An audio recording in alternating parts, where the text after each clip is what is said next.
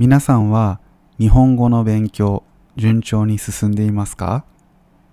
日本人は学校で英語の勉強をしています。11月27日東京都の中学生を対象に英語のスピーキングテストが行われることになりましたので今日はそのご紹介をしていきたいと思います。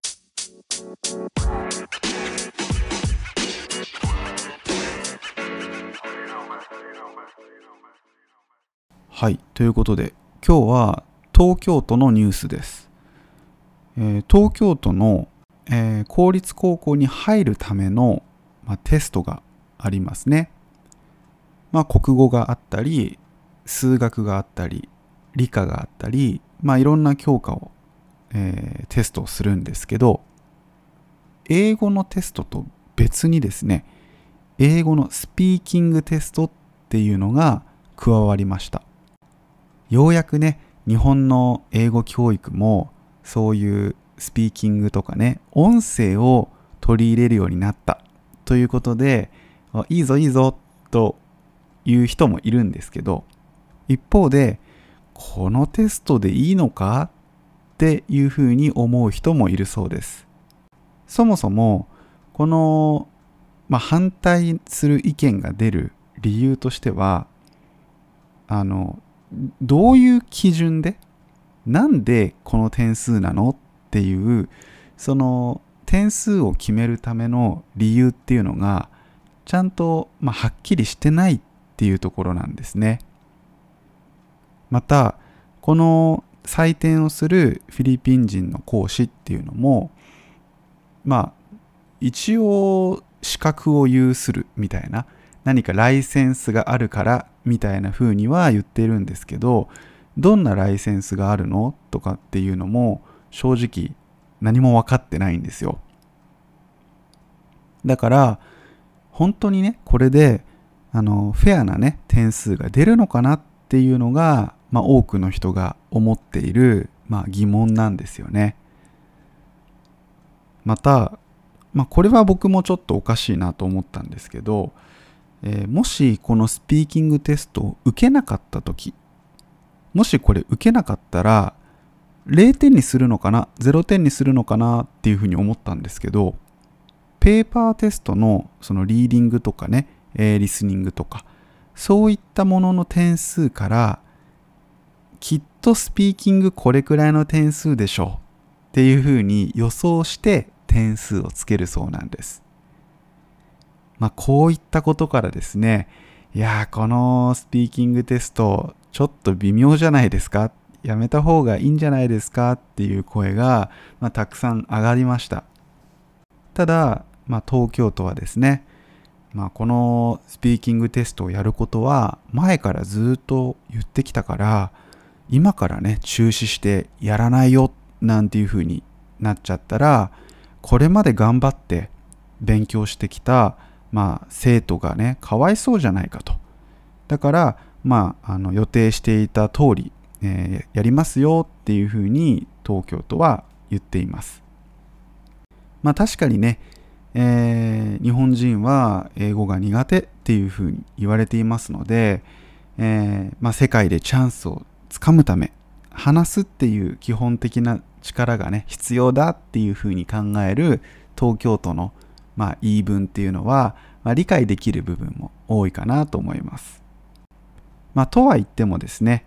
まあ、私なりにいろいろ考えてみてどうもやはり日本人は英語が苦手なんですよ。まあ、多くの方がね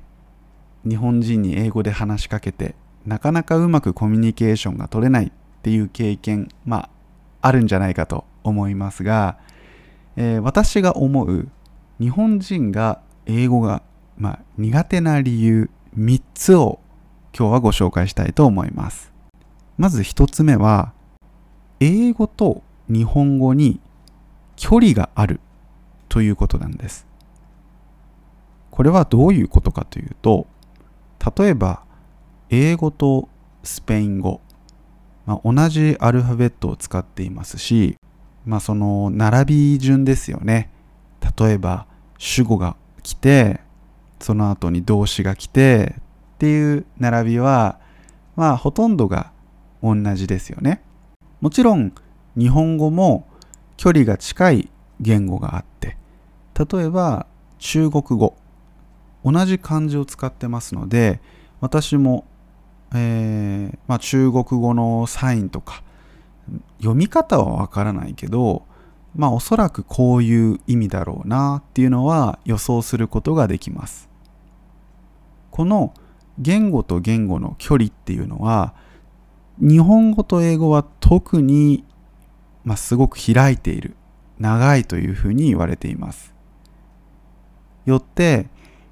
例えばヨーロッパに住んでる人が英語を学ぶっていう場合と比べても日本人が英語を学ぶっていうのは非常にハードルが高いということが言えるんですね。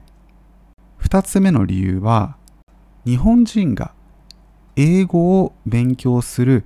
必要性を感じにくいということなんです。あんまり日常生活で英語をわからないと大変だっていうことってないんですよね。これは何でかっていうと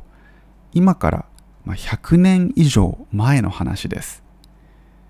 文明が進んだヨーロッパの言葉っていう、まあ、英語ですよね。英語がたくさん日本にやってきたんです。ただ、その当時の日本人たちが、これって日本語にできないかなということで、外からやってきたその英語の言葉っていうのをどんどん日本語に訳していったんです。なので、英語じゃないと理解できないっていう学問の分野がほとんどないんですよね。例えば、まあ、ある国だと、普段、うん、家族と話したり、友達と話したり、そういう時には自分たちの言語を使うんだけど、例えば、まあ、お医者さん、ドクターになるために、そういう医療のね、えー、医学の勉強をするっていう時には、英語じゃないとその学問を学ぶことができないっていう言語もあるそうです。それに比べれば日本語であればね基本的にはどんな、まあ、学問でも勉強することができますのでそういった意味で日本語が分かればね英語はいらないかなっって思う人が多いんじゃないかなと思います。そして3つ目の理由は日本が恥社会だということです。周りと違う発音をしたりするのが結構恥ずかしいっていうことなんですね。実はこれは、まあ、私が中学生の時に実際に、まあ、経験したことなんですけども英語の授業で私が結構スラスラと、まあ、発音をしてみたんです、まあ、当時、まあ、ビートルズとか、ま、洋楽をよく聞いていたので英語はまあまあうん得意な方かなっていうことでちょっとね、えー、自慢げに発音したんです。ただ周りはねあなんかあいつちょっとかっこつけてるなみたいなそういう目で見てクスクス笑うんですよ。私としても周りがねそういうふうにこう笑ってたりするとうわなんかちょっと恥ずかしいな。だからあんまり英語っぽく発音するのやめちゃおうっていう風にして少しずつね英語からこう遠ざかっていってしまったそんな気がします。日本は周りと違うことをやするのが、えー、恥だっていう、まあ、そういう空気があります。ですので、まあ、コロナの関係で未だにマスクをしている人が多いっていうのも、まあ、この理由ではないかなと思います。ということで、まあ、日本人が英語がね苦手な理由っていうのを3つご紹介していったんですけどもこれだけでは、まあ、せっかくねスピーキングテストが導入されたっていう、まあ、前向きな今回のニュースと、えー、ちょっと比べてね、えー、あんまりいい終わり方ではないのかなと思いますので私が理想とする英語教育どんなものなのかなっていうのを最後にお伝えしたいと思います。私は中学校や高校で他の国の人と協力をしてチャットやオンライン英会話を行うのはどうかというふうに思っています。先ほど日本人が英語が苦手な理由の中に必要性を感じにくいっていうことを言ったと思うんですね。実際に英語の授業の中で外国人とチャットでやり取りをしなければいけない。オンライン英会話で実際に口頭で話していかなければいけない。となると英語ができないと何も話が進みませんから困りますよね。またみんなが1対1で他の国の人と話す状況になれば英語を話しているのは自分だけではない。恥ずかしいっていう思いも軽減されるはずです。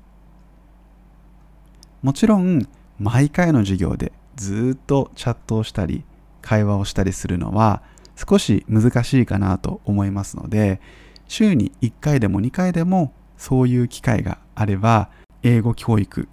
大きく変わっていくんじゃないかなというふうに思っています皆さんは日本の英語教育についてどのように思われますか？このスピーキングテスト実施というニュースを機に考えてみていただきたいなと思います。